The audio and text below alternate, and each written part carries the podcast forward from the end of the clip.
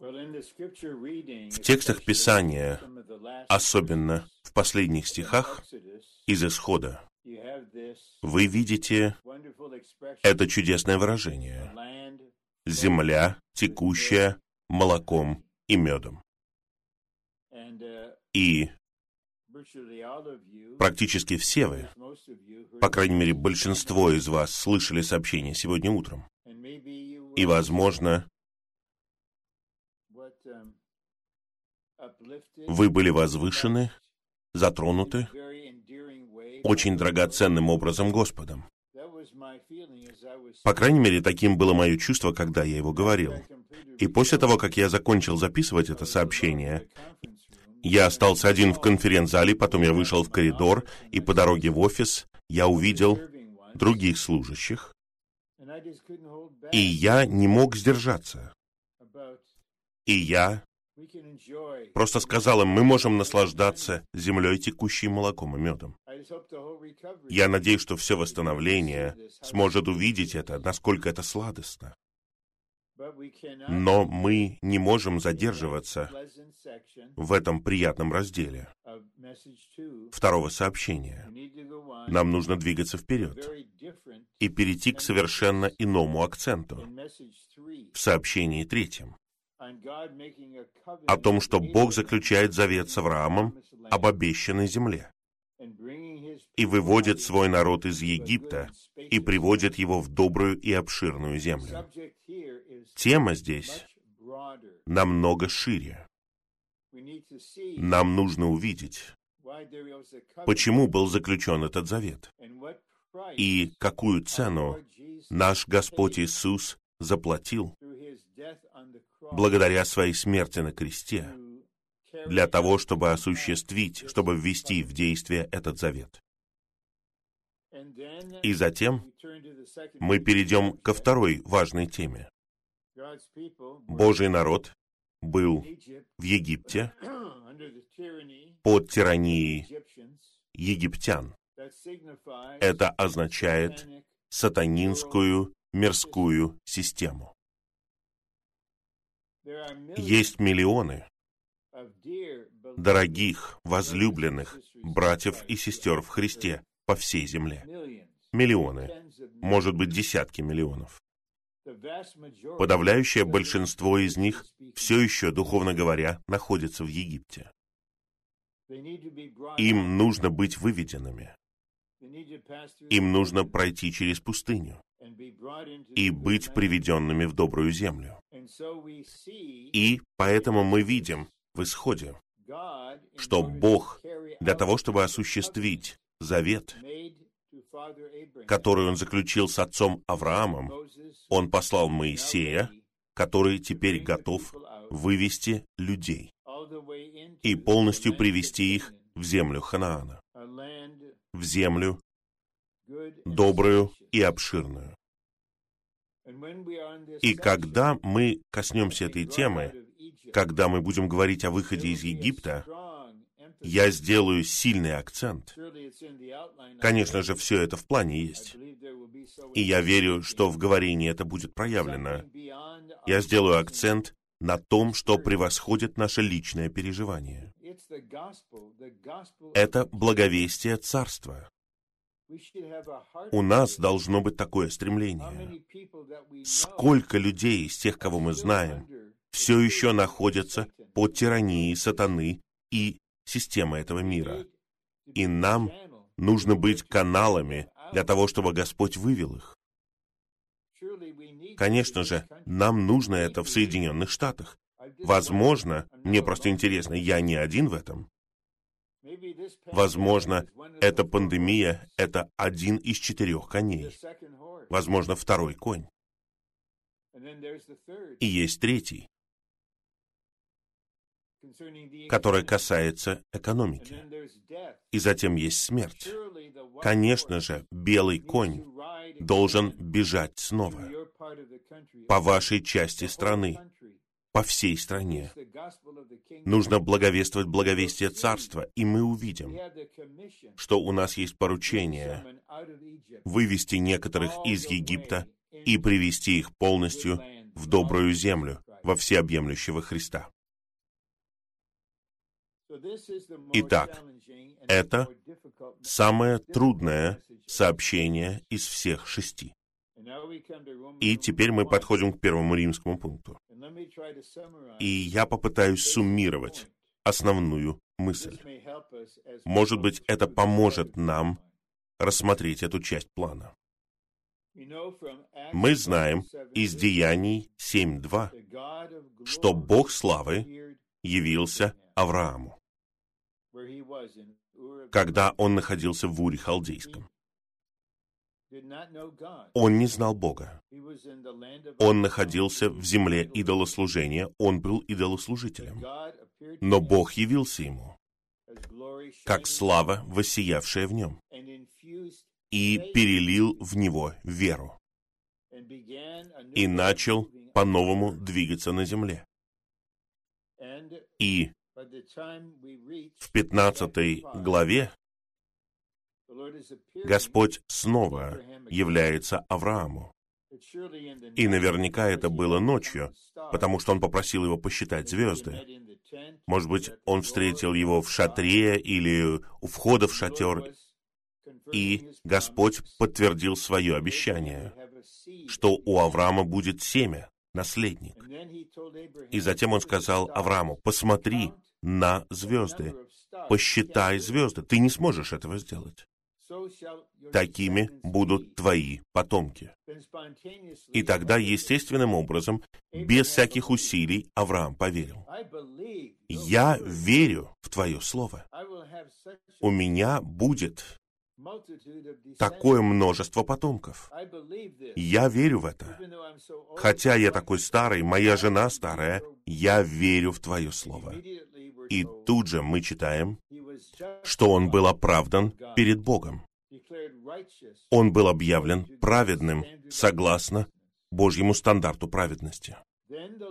Затем Господь поменял тему семени на землю. И что Авраам сказал? Стих 8.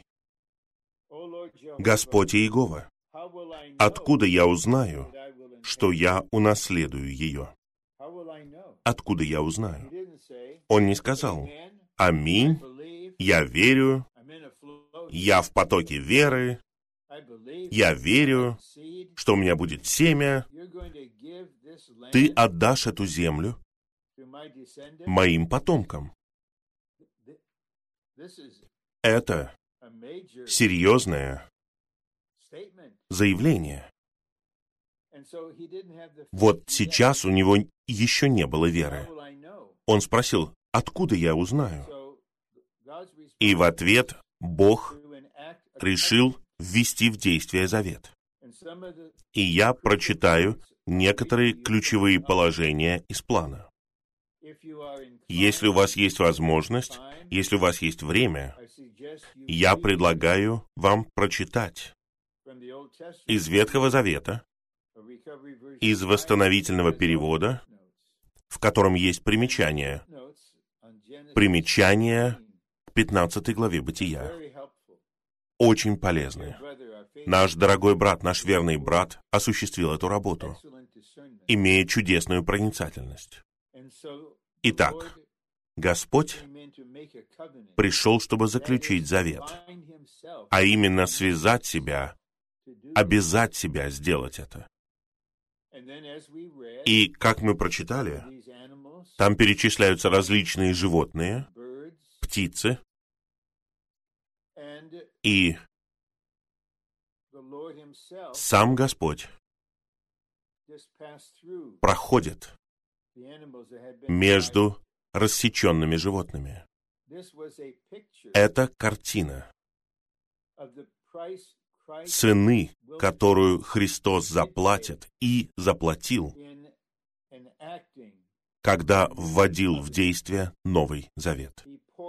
Он излил свою кровь. Это стоило ему всего. Мы не просто, просто прогуливаемся в пустыне, и вдруг раз, и добрая земля. О, выглядит неплохо. Было бы неплохо найти молоко и мед. Давайте войдем. Нет, легкого вхождения не существует. Но обратите внимание на глагол. В стихах, которые мы прочитали, унаследовать, унаследовать. Это означает, что земля является нашим наследием. Это означает, что у нас есть законное право на нее. Она принадлежит не врагу, он захватил ее. Враг занял ее. И он не сдастся. Поэтому нам нужно уничтожить его в сражении. Но это наше наследие. Пожалуйста, соедините мысль о наследии с новым завещанием, которое стало Новым Заветом. Завещание и завет. Если есть завещание, надлежащим образом написанное и подтверждаемое опытным юристом, тогда, когда человек умирает, проходит какое-то собрание с этим юристом или представителем, и он объясняет, что написано в этом завещании для вас. И вот этот вот господин, вот этот господин включил вас свое завещание. Вы получаете его Мерседес-Бенц, его яхту, 5 миллионов долларов, и его апартаменты на берегу пляжа Вайкики на Гавайях. И вам ничего не нужно делать. По закону это принадлежит вам.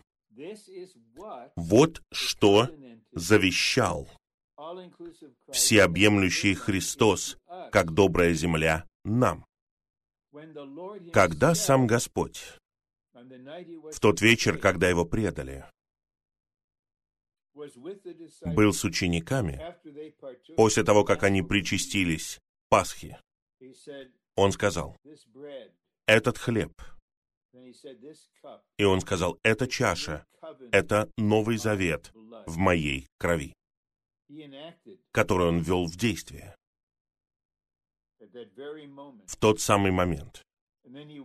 И он пошел на крест и исполнил все прообразы всех жертв в 15 главе Бытия. И теперь в своем небесном служении одна из его функций состоит в том, чтобы заботиться о нас и помочь нам осознать, что мы наследники. Есть завещание и завет, и в них содержится все завещанное. Сам Бог связал себя обещанием. В этом завещании вам завещана доля всеобъемлющего Христа как доброй земли. Вам нужно знать, что находится в этом завещании, в этом завете для вас, и потребовать этого. Я не знаю, поведет ли нас Господь в том, чтобы мы провели изучение кристаллизацию заветов в Библии и сделали акцент на Новом Завете, на Новом Завещании. Это наше завещание и наш завет. И я говорю эти слова с любовной заботой. Это не критика. Я знаю не очень много святых, может быть, вот столько, которые по-настоящему живут согласно этому завету и требуют своего наследия, требуют того, что завещано им. Мы можем потребовать прощения, мы можем потребовать закон жизни, который Бог в Христе пишет в нашем существе. Бог связан этим. Он хочет быть связанным этим. Он отдал своего Сына для того, чтобы появился такой договор, который в итоге стал завещанием и заветом. И теперь враг хочет ослепить нас в этом, отвлечь нас от него. И эта конференция, это сообщение предназначены не для того, чтобы полностью решить этот вопрос. Я просто пытаюсь открыть вам значение 15 главы Бытия и то, как это повествование исполняется жизнью и служением Господа Иисуса. И теперь мы являемся наследниками. Это наше наследие. У вас есть доля Христа, у каждого из вас, которой больше нет ни у кого во Вселенной. Не просто на земле. Это ваша доля для того, чтобы вы трудились на ней. Наверное, этого будет достаточно, чтобы помочь нам перейти к плану.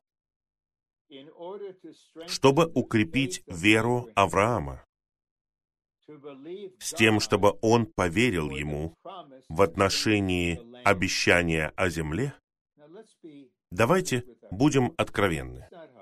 Нетрудно это, я думаю. Большинство из нас умеют это делать.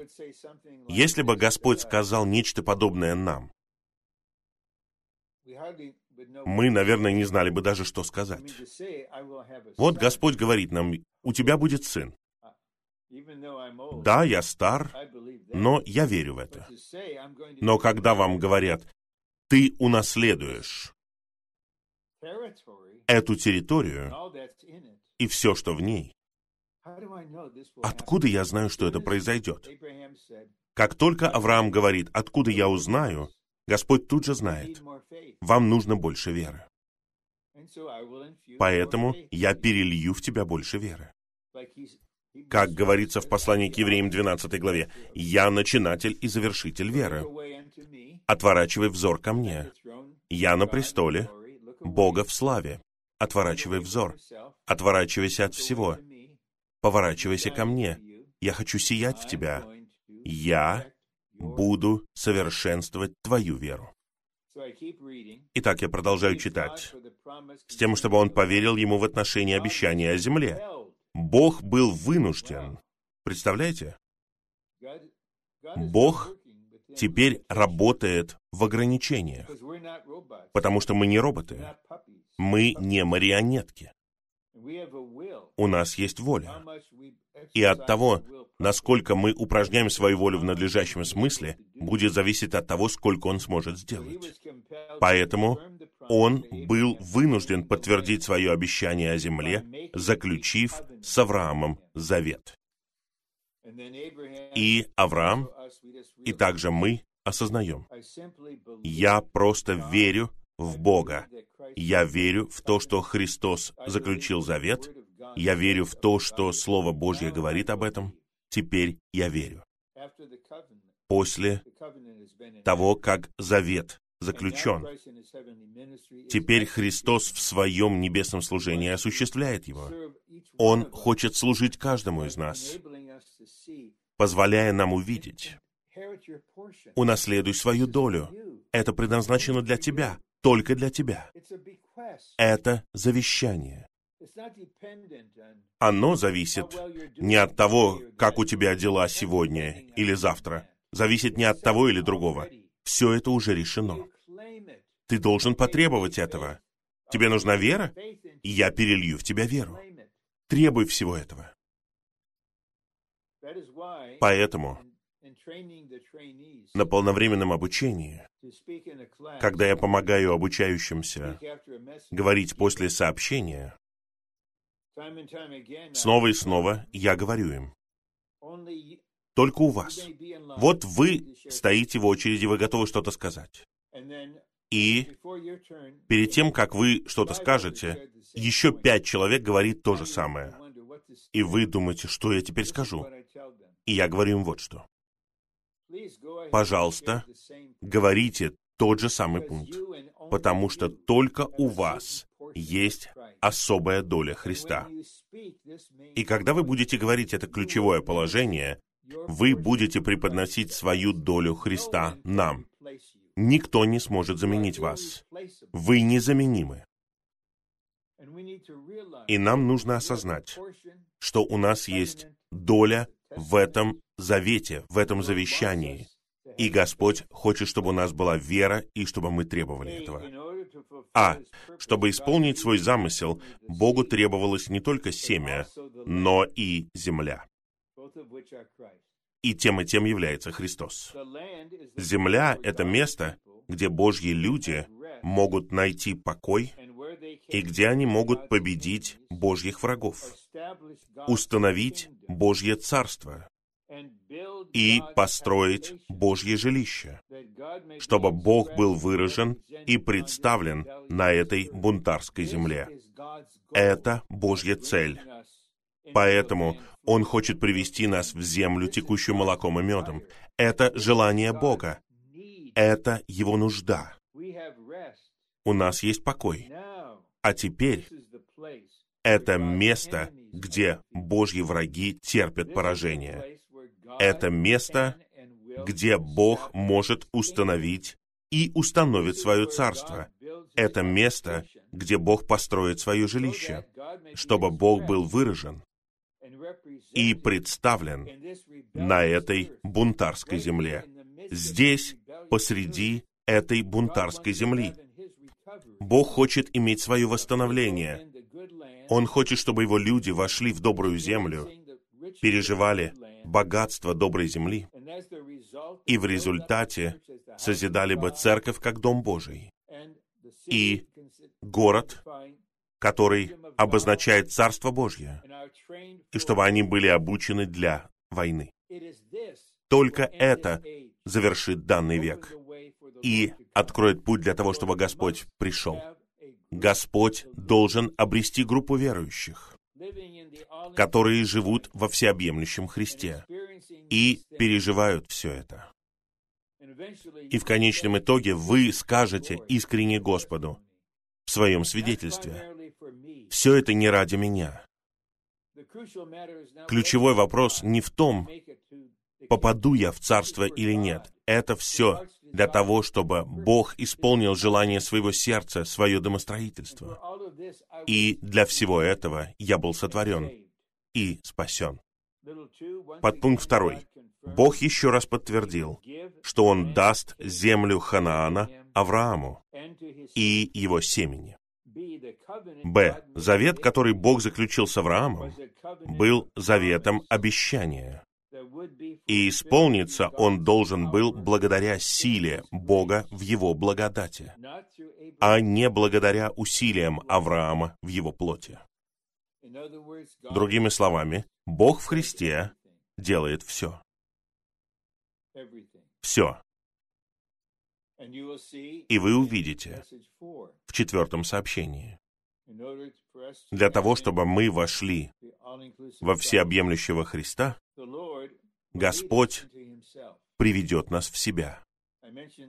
Я сказал нескольким братьям перед тем, как у нас было молитва и общение, и мне нужно было перейти из одной ссылки в другую. А до этого я уже заходил не на ту ссылку на молитвенном собрании.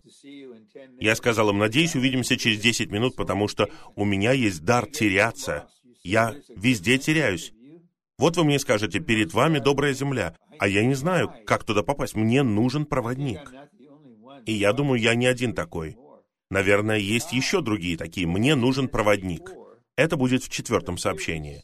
А здесь мы видим, что это обещание, которое исполняется благодаря силе Бога и Его благодати, не благодаря усилиям Авраама.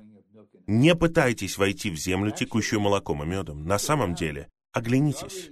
Вы уже в ней. Это собрание проходит в земле, текущей молоком и медом. Да, сейчас. Когда я сижу здесь, в комнате наверху, я с вами. Не полагайтесь на свои чувства, не ждите никаких чувств. О, искупающий Христос! О, порождающий Христос!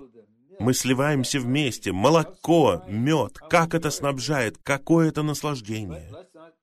Но давайте не просто принимать молоко и мед. Давайте осознаем, что есть цель. Нужно победить врага, нужно построить храм и Божье жилище, утвердить Божье царство и так далее. А с нашей стороны мы просто верим. И вера, которой мы верим, приходит от Господа. Какой у нас Господь! Какой у нас Бог! Хвала Ему! Теперь пункт В. Необычный способ, которым Бог ввел этот завет в действие, содержит указание на то, каким образом Авраам мог исполнить Божий вечный замысел. Бог заключил свой завет с Авраамом посредством распятого и воскрешенного Христа. Вот какую цену заплатил Бог Отец. Отдал своего единородного Сына. Потому что все, что мы прочитали о жертвах и как это было осуществлено, все это указывает на личность Христа и на работу Христа, чтобы ради нас ввести в действие этот завет. Чем больше я думаю об этом, тем больше меня это затрагивает. И я должен ценить не только землю, но и того, кто открыл путь в самого себя, как землю. И я благодарю и хвалю Бога Отца. Желание твоего сердца было таким сильным, твоя воля была такой решительной, чтобы исполнить твой вечный замысел через нас, искупленных людей на земле. Ты послал своего единородного Сына, который искупил нас, который стал нашим умилостивлением, который уничтожил дела дьявола, судил правителя этого мира и ввел в действие Новый Завет. Господь, как я могу стоять в стороне? Какой у нас Бог? Какую цену Он заплатил? И только Отец знает, как я говорил на других конференциях, глубины страданий Христа в Его внутреннем существе. Только Отец знает. Поэтому какие-то части внутренностей животных жертв предназначались для Бога, потому что есть аспект искупающей смерти Христа, которую понимает только Отец. А с нашей стороны мы получатели такого Бога. И скоро, я верю, что скоро мы вступим в брак с тем, кто является всеобъемлющим Христом, когда Он вернется. Он вернется как жених. И его невеста, я немного забегаю в будущее, потому что мое сердце устремлено туда. Приди, Господь, возвращайся, возвращайся, и невеста будет приготовлена.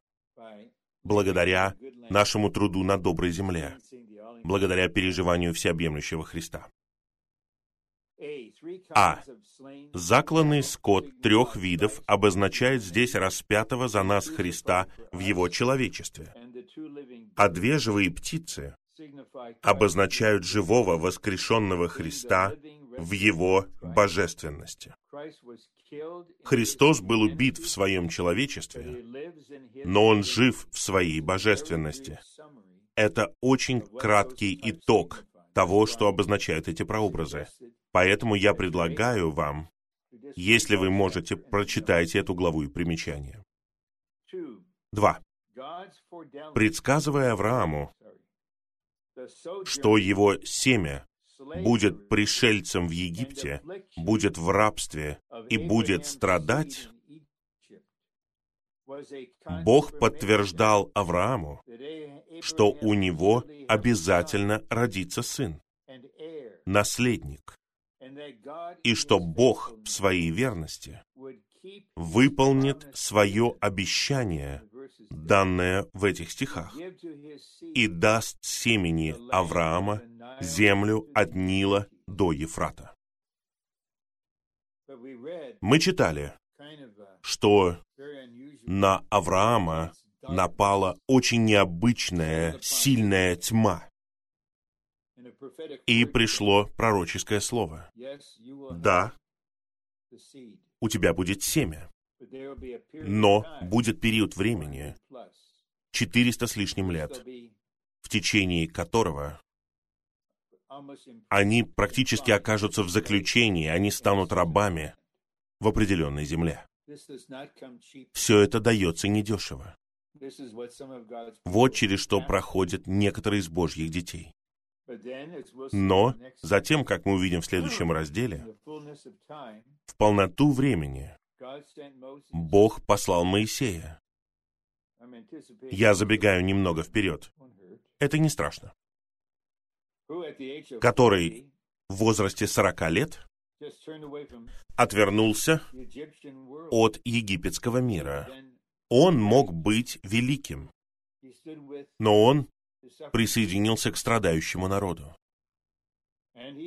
И он подумал, что его признают как избавителя. Но в результате он сделал лишь одно — человекоубийство. Господь знал, что ему потребуется обучение. На полновременном обучении в пустыне 80 семестров обучения. Какое обучение? Но затем Господь исполнил свое обещание. Теперь у него появился человек, у него появился сосуд, через которого он мог двигаться.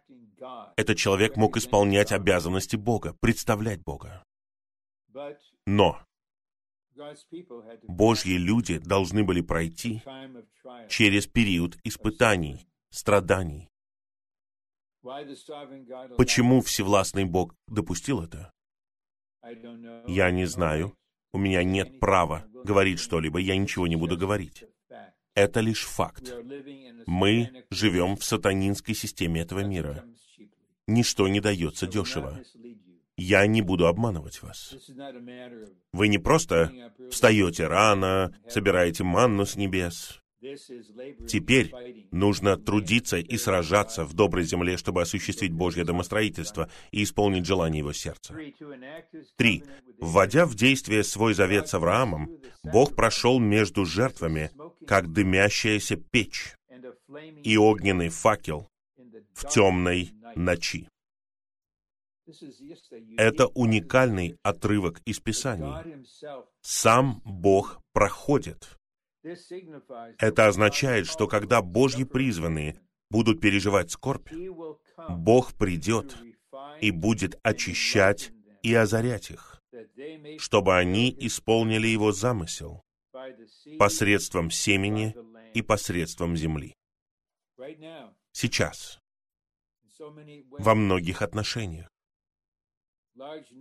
многие возлюбленные братья и сестры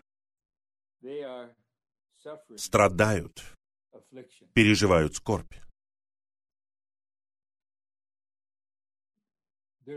Избежать этого невозможно в этом веке. Мы не можем избежать этого. Если мы попытаемся убежать в мир, мы получим временное наслаждение, но все лишь продлится, и все станет сложнее. Но наш Отец знает, когда мы переживаем скорбь, Он приходит. Для чего?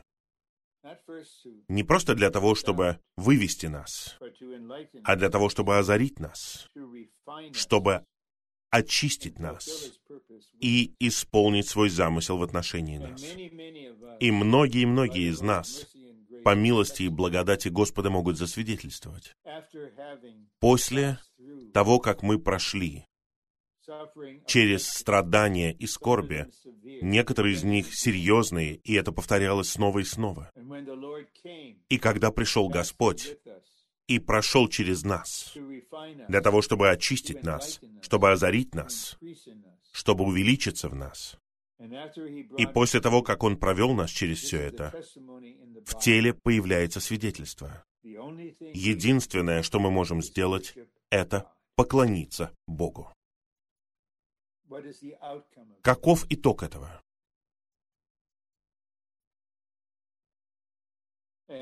И снова и снова. И я должен быть верен перед всеми вами. Мы идем стесненным путем, дорогим путем. Но в награду мы получим тысячу лет радости с Господом вместо тысячи лет совершенствования через страдания. Так Всевластный Бог устроил все. Теперь мы переходим ко второму важному положению.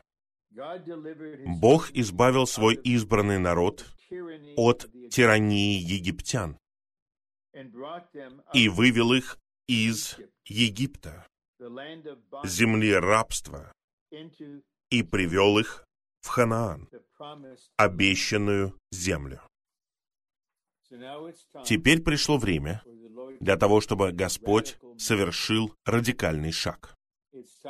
Пришло время вывести его народ из плена. А. Египетское государство служит прообразом царства тьмы, а фараон — прообразом сатаны, дьявола. Божьи люди, когда они оказались в Египте, стали рабами египтян. Они были их имуществом. Ты не свободный человек. Ты не можешь просто сказать, «Я не хочу делать этого. У меня есть способности, я хочу заниматься другой работой». У тебя нет выбора. И я хочу отметить кое-что в связи с этим. Это Откровение, 18 глава, где мы видим ясную картину мирского Вавилона. И сколько вещей являются товаром там. И последнее, о чем там говорится, это души людей. И у брата Ли есть примечание, что многие люди продают себя, своей карьере, своей профессии. Они думают, что они продвигаются в этом, что они обогащаются в этом. Это моя карьера. Да, вы продвигаетесь вперед в сатанинском темном царстве. Вы не свои собственные. Вы продали себя, не осознавая этого. Но вот благая весть. Господь послал своего апостола. Моисей был апостолом, который является прообразом самого Христа, первого апостола. И Бог приходит, чтобы вывести вас отсюда в совершенно другую сферу. Но вам нужно содействовать. И мы знаем, что в Исходе Бог произвел многие вещи вокруг израильтян и египтян. И потом была Пасха, нужно было закласть Агнца. И в конечном итоге ни один из них не оглядывался назад. Сейчас мы не просто говорим об истории. Сейчас я хотел бы обратиться на данный момент к святым в Господнем восстановлении, особенно к молодым людям, которые еще учатся в школе, к молодым взрослым людям. Неважно, были они на обучении или нет, у них хорошая работа. Многие из них стоят одной ногой в Египте, а другой ногой где-то еще. Но они называют это равновесием. Нам нужно свежее видение того, что такое мир.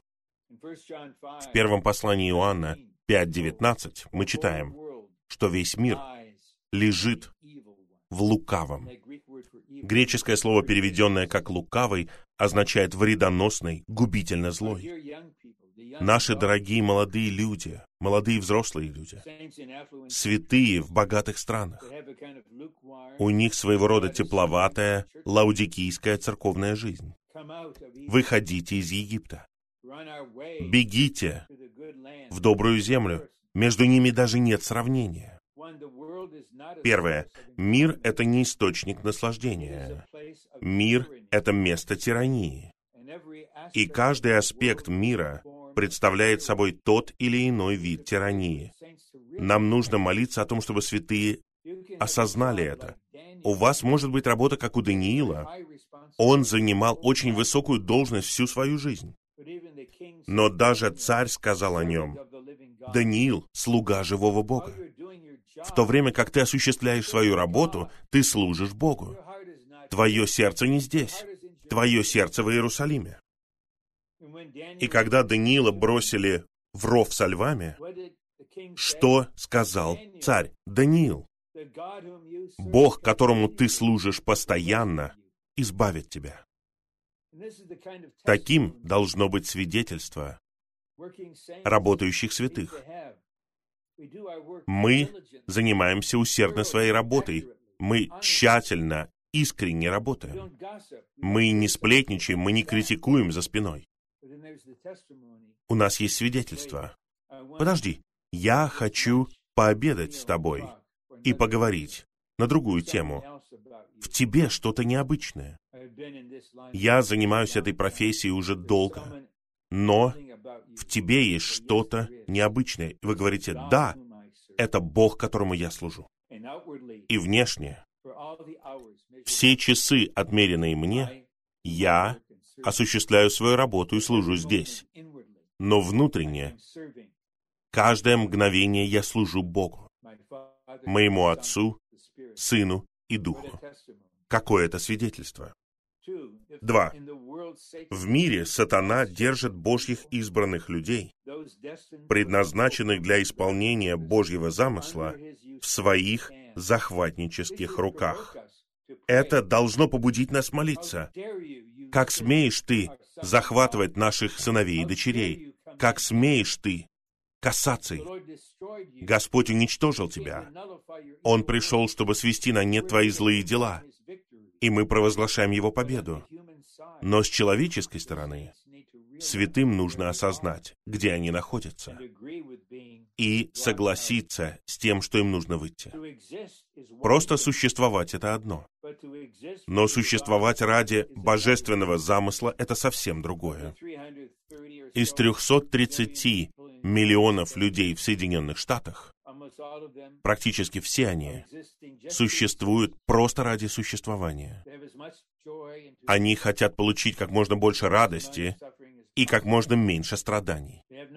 У них нет смысла в их существовании. Но мы существуем ради божественного замысла. Поэтому мы здесь. Сатана незаконно захватил людей, чтобы они заботились только о своем существовании, а не о Божьем замысле в своем существовании. Некоторые во все большей степени существуют только ради своего существования. Что может принести мне удовольствие, что может принести мне безопасность и так далее. Если что-то угрожает этому, они впадают в панику. Но мы не просто заботимся о нашем существовании.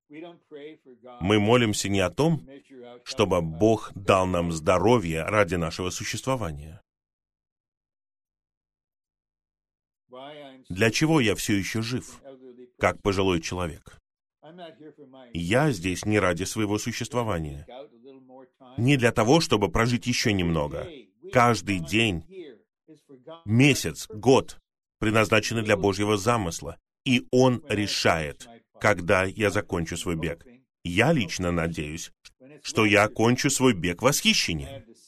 И у меня точно такая же надежда в отношении всех вас.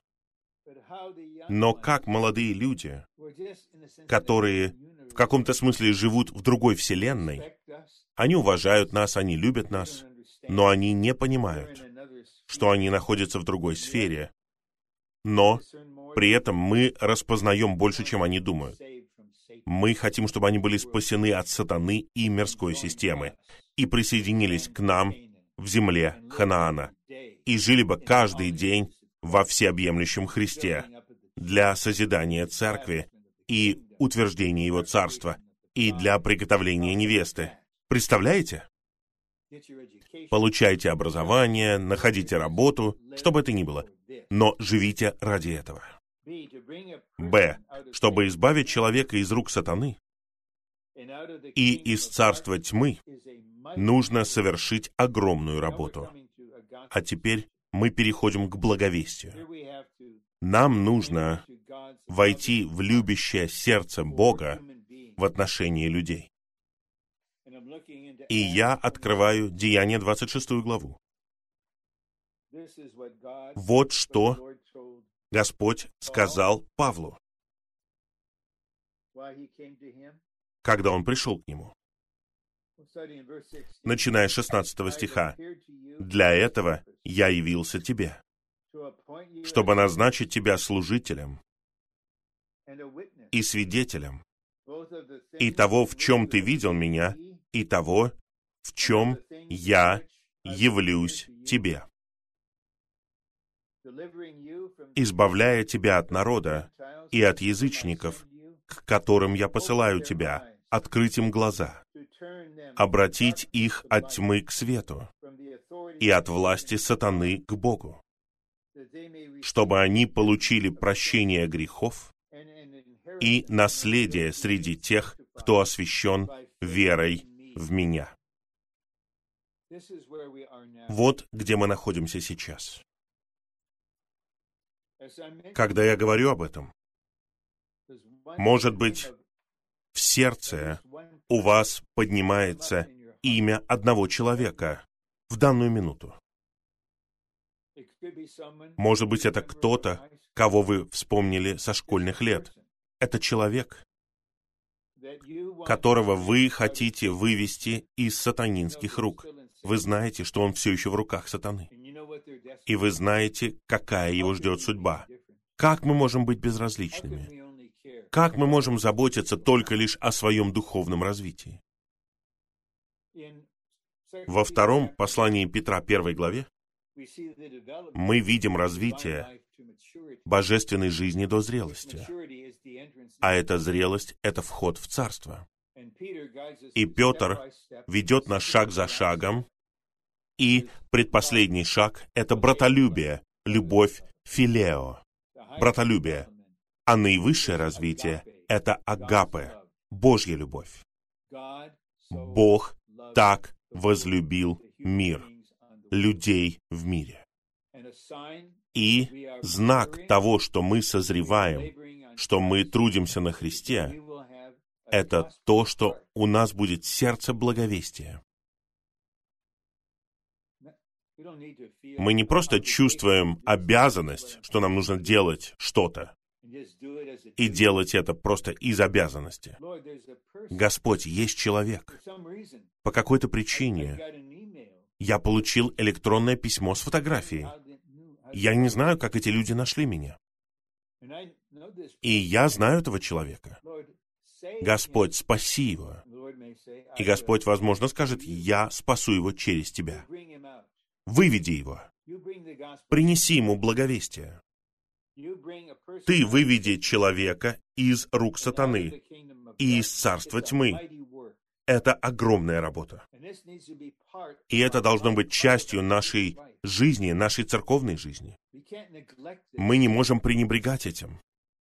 Евангелие от Матфея 24:14. Есть благовестие Царства. Оно должно быть проповедано по всей обитаемой земле. И тогда придет конец. Первое. Вот почему в Божественном Откровении в Новом Завете придается очень большое значение благовествованию. Очень большое значение. И мы должны придавать ему большое значение, потому что Бог придает ему большое значение.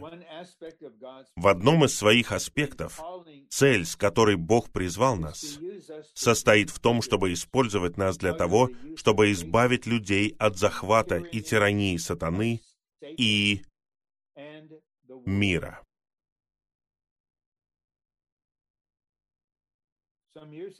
Несколько лет назад, когда у меня возникло некоторое чувство на эту тему, я попытался разыскать своего близкого друга, которого я знал в школе. 50-е годы. Может быть, для вас это звучит как древняя история.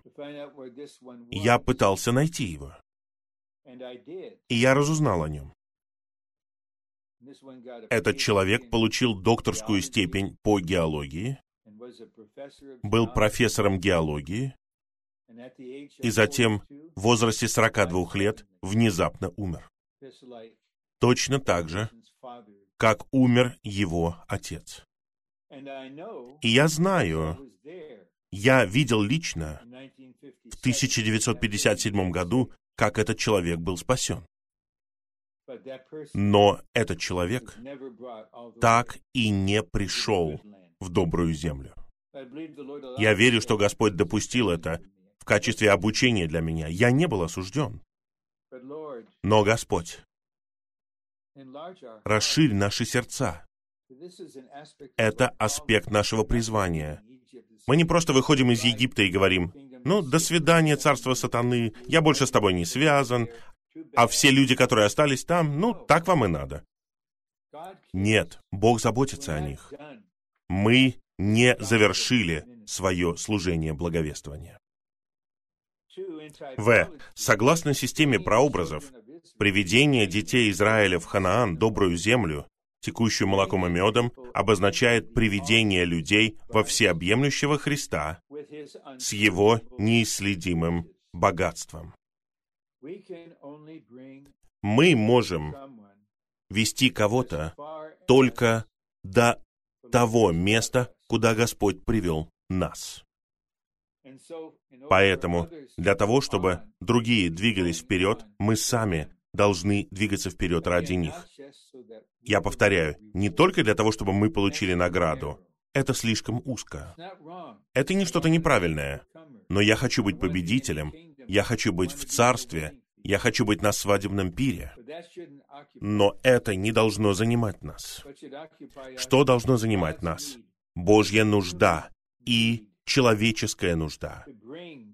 Выводить людей, которые открыты. Приводить их туда, где находимся мы. И мы не удовлетворены тем, где мы находимся, потому что каждый день, подобно Павлу, я не считаю себя достигшим. Я забываю то, что позади. Я вытягиваюсь к тому, что впереди. Дорогие святые, было ли в вас, есть ли в вас сейчас чувство того, что вам нужно вытягиваться вперед? Там есть что-то лучшее еще впереди. Еще больше всеобъемлющего Христа впереди. Слава. Приход Господа. Как чудесно молитвенно читать этот стих. Стремиться вперед. К тому, что впереди к тому, к чему я был призван, вверх, быть с Богом. И в то же самое время некоторые люди не выходят у нас из сердца. Сколько бы сотен, иногда даже тысяч молитв мы не произнесли за них. Спаси его, восстанови его. Нам это нужно. Это показатель того, что мы живем во всеобъемлющем Христе. Это его сердце. Это было его поручение в Евангелиях. Сделайте учениками народы, крестя их в триединого Бога, учите их всему, чему вы научились у меня. Благовествуйте всему творению. Проповедуйте покаяние и прощение грехов. Проповедуйте вечную жизнь. Павел проповедует наивысшее благовестие. И даже в самом конце Нового Завета это поразительно.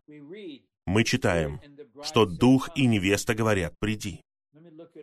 Я хочу этот стих открыть, я не полагаюсь на свою память. Это не конец. Дух и невеста говорят «приди».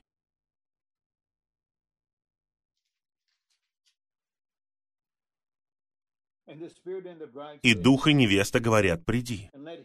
И тот, кто слышит, пусть скажет «приди». И тот, кто жаждет, пусть приходит.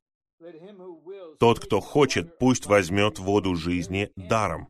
В самом конце мы все еще призываем людей прийти к спасению. какой чудесной личностью является не просто жених, но и невеста. Я не просто забываю обо всем и обо всех. Приди. Другие должны прийти. И даже сам Бог через свою невесту призывает людей, если кто-нибудь жаждет. Вы знаете, что происходит? Мы уходим с земли в восхищение. Скоро начнется великая скорбь. Очень скоро. Вы все еще здесь. Еще не поздно. Вы жаждете. Вы хотите получить живую воду. Именно благодаря ей мы стали такими людьми. Придите. Если сердце Бога такое, даже в самом конце книги Откровения, по крайней мере, до какой-то степени мы должны позволить Ему расширить наше сердце, чтобы у нас была такая беспокоенность. Первое. Бог хочет привести своих избранных и искупленных людей в добрую землю, с тем, чтобы они наслаждались Христом в Его всеобъятности ради Божьего строения и Божьего Царства. Теперь мы возвращаемся к тому, чего Господь хочет обрести в своем восстановлении через все церкви и всех нас. Бог хочет. Это не мелочь. Бог хочет. А чего Он хочет? Он хочет привести своих избранных и искупленных людей в добрую землю. Зачем? Чтобы они наслаждались Христом в Его всеобъятности. Для чего? Ради Божьего строения и Божьего Царства. Вот для чего. Мы хотим войти в добрую землю ради Бога. Для исполнения великого пророчества «Я построю мою церковь». Для царства. Я снова говорю о молодых людях, которые у меня в сердце. Я свидетельствую и прошу одновременно. Ищите прежде Царство Божьего. Ищите прежде. Бог знает, что вам нужно. Он заботится о том, что вам нужно. Он снабжает вас каждый день. Ищите прежде Царство. И когда мы ищем прежде всего Царство, Господь скажет, очень хорошо. Тебе нужно быть в надлежащем месте. Тебе нужно быть во всеобъемлющем Христе. Тебе нужно переживать Его и наслаждаться им. Тогда ты сможешь созидать церковь. И ты сможешь быть в действительности царства. И тогда я приду. Пожалуйста, не останавливайся, он говорит, на том, чтобы наслаждаться Христом больше, чем раньше, переживать Христа больше, чем раньше. О, я никогда не был таким счастливым за всю свою жизнь. Неужели это все? А что насчет Бога? Его воли, Его замысла, желания Его сердца? Господь жаждет обрести пару, Он хочет вернуться и жениться, и мы осознаем, вот я здесь для того, чтобы исполнить Божий вечный замысел. И я хочу, чтобы моя жизнь вносила вклад в исполнение Божьего вечного замысла. Разве это не будет неописуемой радостью, если любой из нас предстанет перед Сыном Человеческим у судного престола, и Он скажет нам, «Мой дорогой, твоя жизнь внесла вклад в исполнение желания моего сердца. Твоя жизнь прошла не впустую. Возможно, вы подумаете, я всего лишь обычный человек, у меня один талант, у меня была семья, я стала бабушкой или я стал дедушкой и так далее. Да, но сейчас я хочу поделиться своим взглядом. Ты вносил вклад в исполнение Божьего вечного замысла. Ты жил в воле Бога Отца и ради воли Отца. Добро пожаловать. Входи. Вы разве не хотите, чтобы ваша жизнь имела такой смысл? вместо того, чтобы, когда придет огонь, в первом послании Коринфянам 3 главе, и ничего у вас не останется, у вас останется только спасение. Никакого золота, серебра и драгоценных камней. Нам нужно свежее внутреннее оживление. Ради чего мы живем? Почему мы находимся в Господнем восстановлении? Почему мы проводим такую конференцию? Почему мы выходные тратим на это, а не на что-то еще? Второй пункт. Нам нужно выводить людей из мира и в конце концов приводить их во всеобъемлющего Христа. Нам нужно выводить людей из мира и полностью приводить их во всеобъемлющего Христа и помогать им переживать Христа в Его неследимом богатстве, чтобы Бог установил свое царство и получил свое жилище на земле сегодня. Мы выводим их, потому что мы любим их, мы заботимся о них, но нами движет еще более высокое побуждение. Мы выводим их ради того, чтобы Бог установил свое царство.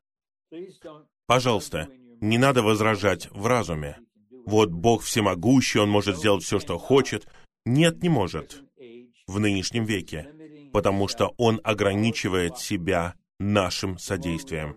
Чем более мы едины с Ним, и чем более мы взаимодействуем с Ним, тем больше Он может делать то, что у Него на сердце. И нам нужно позволить Богу, возможно, это звучит очень смело, мы позволяем Богу обрести свое царство, восстановить землю и получить свое жилище на земле сегодня. Его жилище на земле сегодня — это подлинные поместные церкви, которые по-настоящему являются домами Бога. И это открывает путь для того, чтобы Он обитал по всей земле в грядущем веке. Пункт Г. И теперь мы обращаемся к последнему важному подпункту — Г. И по времени мы снова успеваем. И это аспект Земли. У меня было чувство соединить все это воедино. Я знаю, что для этого требуется большое упражнение. Но я верю, что у меня был дух в этом. Земля Ханаана обозначает всеобъемлющего Христа в его безграничной обширности и вселенской протяженности. Это огромная земля. Каковы ее измерения? Вот измерения. И эксперты в математике могут подтвердить эти измерения. Ширина, длина, высота, глубина. Широка насколько? Нет-нет. Ширина. А какая у нее высота? Нет-нет. Высота. А длина какая? Нет, длина. Высота, глубина, они бесконечны. Мы находимся в земле, которая вроде бы не имеет никаких ограничений. И нам это необходимо. По какой-то причине Господь сделал это главной чертой в нашем переживании. Показанный в прообразе доброй земли, Христос безграничен в своей обширности. Земля Ханаана названа доброй землей. И в первую очередь она добра своей обширностью. Своей обширностью.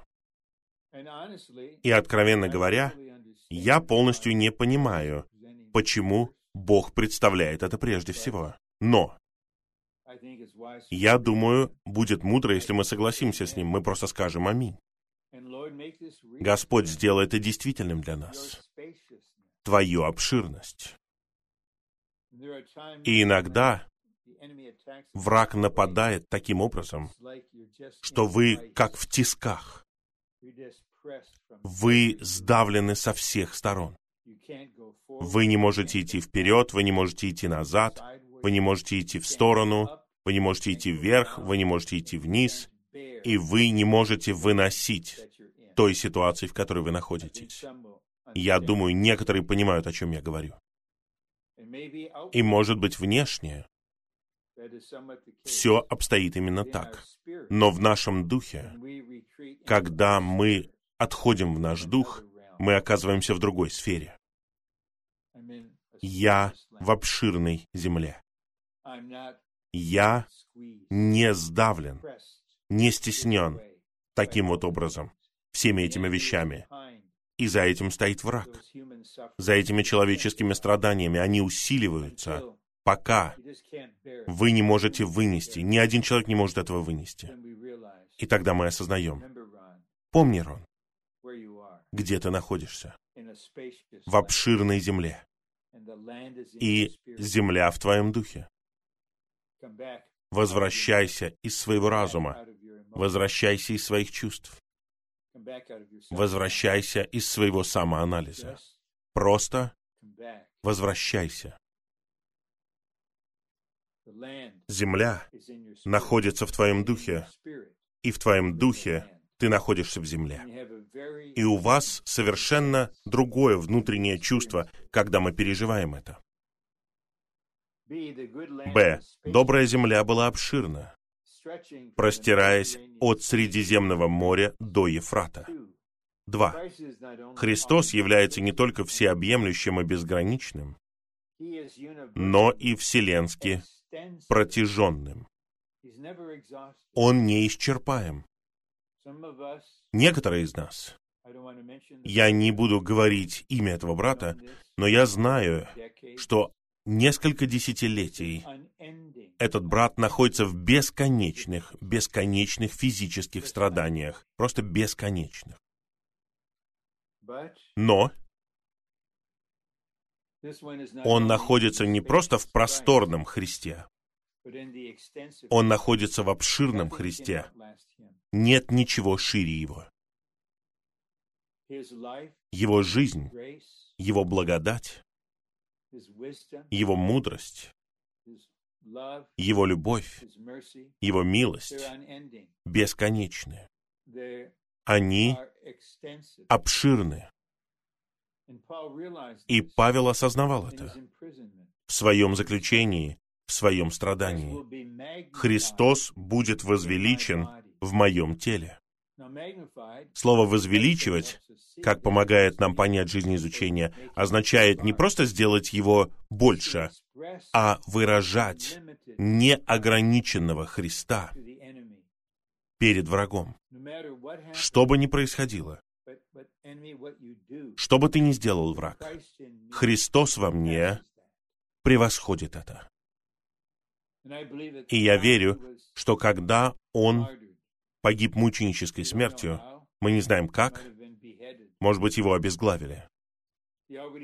Но он говорит уже во втором Тимофею 4 главе, что я уже изливаюсь. Я возлияние. Когда наступит этот момент, и мою жизнь заберут у меня, я завершу приношение, излияние. Враг, возможно, думает, что он победил физически, но он проиграл духовно. Потому что те, кто оканчивает свой бег таким вот образом, становятся частью войска, которое придет с Господом Иисусом, чтобы покончить с врагом, который мучил их так долго, и провозгласят победу Христа и восстановят землю. Итак, нам нужен такой Христос. Не просто молоко и мед, не просто гранаты, не просто смоквы. Нам нужна такая обширность. Христос — это действительность всех положительных вещей во Вселенной. Это делает его не только обширным, но и протяженным. Итак, Его любовь, милость никогда не закончится. Иногда враг пытается лгать нам, особенно после того, как мы потерпели поражение или в чем-то мы ослабели. Он говорит, не проси прощения. Бог и так уже много прощал тебя. Какая ложь! Мы должны сказать ему, замолчи. Я буду просить у него еще. И он верен и праведен, чтобы простить. Я исповедую, что он прощает. А теперь закрой свой рот и послушай, как я буду молиться, потому что мой Христос обширный. И Божья любовь и милость ко мне и ко всем верующим протяженные. Твои дни ограничены, но ты знаешь свою участь? Огненное озеро. А моя участь — Новый Иерусалим. Я стану частью невесты. Навеки буду наслаждаться супружеской жизнью, а ты будешь в огненном озере. Поэтому, если хочешь еще беспокоить меня, придумай себе оружие получше, потому что я провозглашаю твое поражение. Я в обширном Христе. И те, о ком я молюсь, и с кем я молюсь, они еще больше в этом. Господнее восстановление находится в обширном Христе. Мы не потерпим поражения. Ничто не измотает нас. Наш Христос неисчерпаем.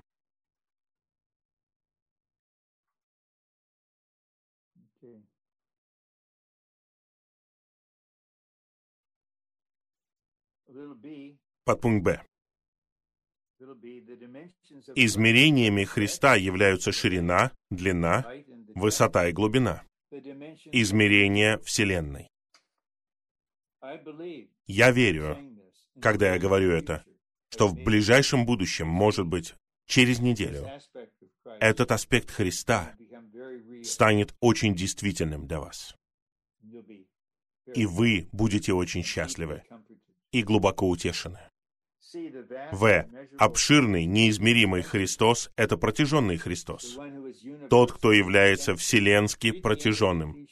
Почитайте конец первой главы послания к Ефесянам. Он тот, кто наполняет все во всем.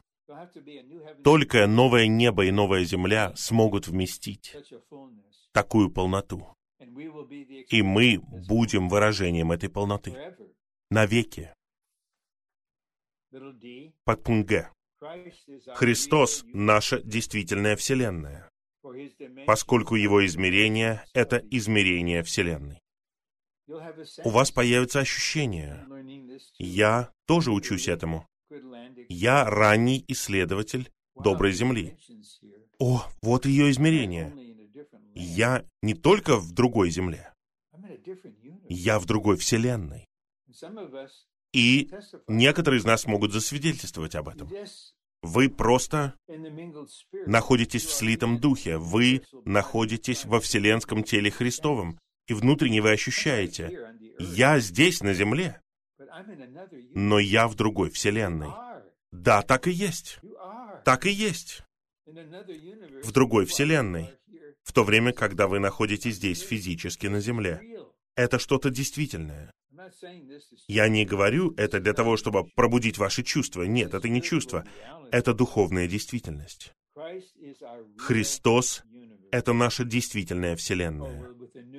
И новичкам, которым мы помогаем войти в нее, мы говорим, добро пожаловать не просто в добрую землю, не просто добро пожаловать в землю, текущую молоком и медом.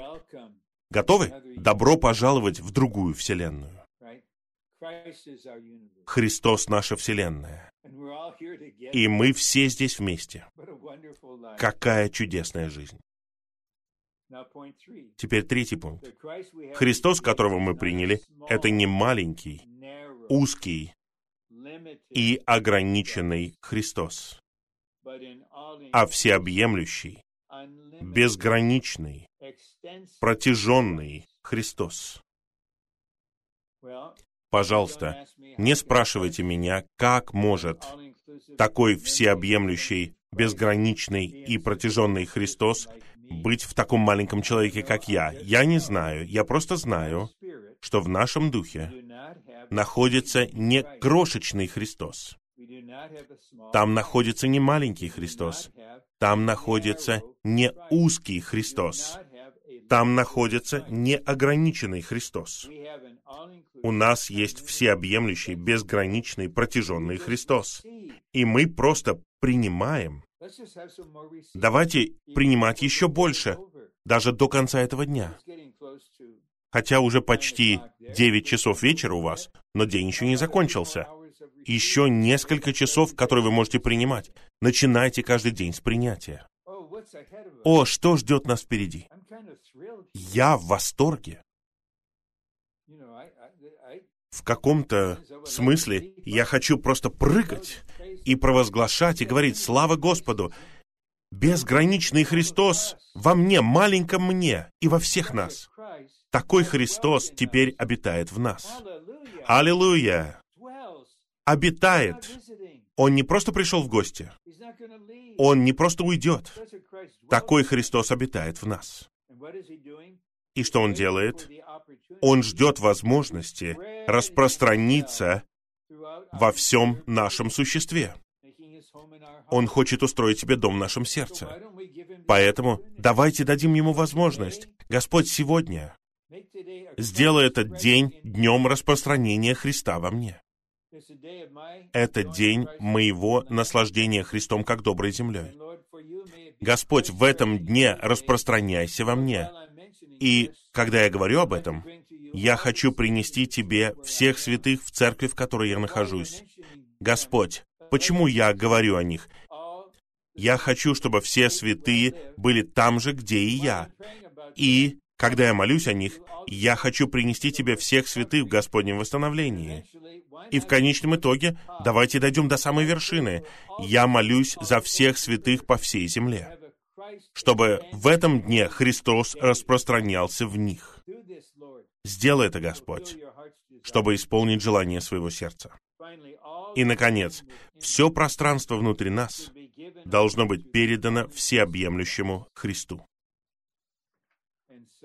Итак, передано. Он не будет навязываться. Если использовать этот стих из третьей главы Откровения, «Вот я стою у двери и стучу. Если кто-нибудь услышит мой голос и откроет мне, я войду и буду ужинать с ним». Это относится к церкви, но принцип таков. Он не будет силой заходить. Нам нужно дать ему пространство. Просто скажите ему, Господь, я хочу отдать тебе больше пространства. Если вы боитесь, если вы сомневаетесь, что произойдет, если вы отдадите ему все пространство, просто скажите ему, Господь, я даю тебе больше места. Но я воодушевляю вас. Не сдерживайтесь. Просто говорите Господу каждый день. Я прихожу к тебе. Я упражняю прежде всего свое сердце, чтобы любить тебя и верить в тебя. Я никогда не видел тебя, но я люблю тебя. Я никогда не видел тебя, но я верю в тебя. Господь, я обращаю свое сердце к тебе. Я открываю свое сердце для тебя. Господь, я отдаю тебе все место в своем сердце. Распространяйся во мне, Господь. Распространяйся во всех святых. Для исполнения желания своего сердца. Это обширный Христос, который обитает в нас. Аминь. И снова аминь.